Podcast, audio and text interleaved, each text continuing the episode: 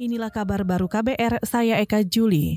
Saudara, korban tewas ketika aksi unjuk rasa mahasiswa menolak revisi undang-undang kontroversial di kantor DPRD Sulawesi Tenggara bertambah menjadi dua orang.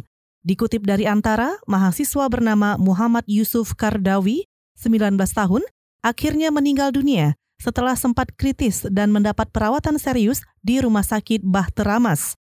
Yusuf tercatat sebagai mahasiswa jurusan Teknik D3 Universitas Halu Oleo Kendari. Sedangkan korban pertama yang meninggal bernama Randi, 21 tahun, mahasiswa Fakultas Perikanan dan Kelautan Universitas Halu Oleo. Kematiannya diduga akibat tertembak di bagian dada. Kepolisian mengklaim tidak menggunakan peluru karet maupun peluru tajam selama menjaga aksi unjuk rasa di Kendari. Polisi masih menunggu hasil otopsi untuk mengetahui penyebab kematian Randi. Korban meninggal akibat gempa dengan magnitudo 6,5 di wilayah Maluku bertambah menjadi 23 orang. Korban meninggal terbanyak ditemukan di Maluku Tengah sebanyak 14 orang. Juru bicara Badan Penanggulangan Bencana Nasional atau BNPB Agus Wibowo mengatakan, korban luka mencapai lebih dari 100 orang, mayoritas disebabkan tertimpa reruntuhan bangunan pasca gempa. Kata dia, gempa juga merusak infrastruktur seperti perumahan, fasilitas pendidikan, tempat ibadah, perkantoran, dan fasilitas umum.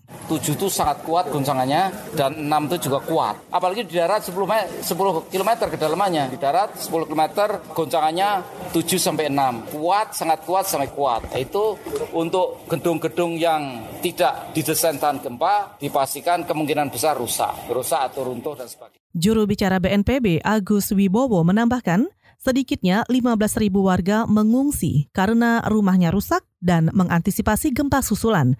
Mereka tersebar di sejumlah titik penampungan.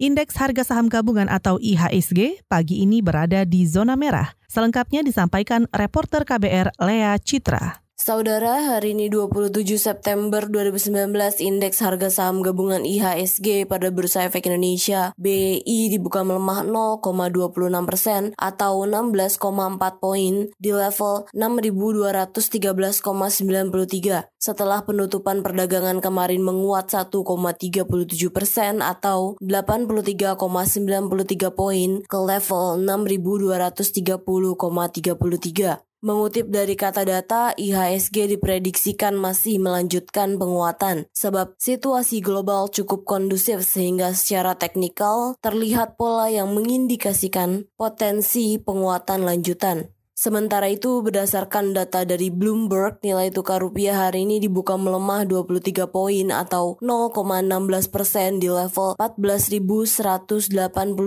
rupiah per dolar Amerika Serikat setelah pada akhir perdagangan kemarin 26 September 2019 ditutup melemah 13,5 poin atau 0,1 persen di level 14.165 rupiah per dolar Amerika Serikat. Dari Gedung Bursa Efek Indonesia, Lea Citra melaporkan untuk KBR. Saudara Asosiasi Pengusaha Indonesia atau APindo khawatir rangkaian demonstrasi yang berakhir rusuh bisa menghambat investasi dan laju ekonomi nasional. Ketua Bidang Kebijakan Publik APindo Sutrisno Iwantono meminta pemerintah dan DPR mendengarkan aspirasi mahasiswa dan masyarakat sipil.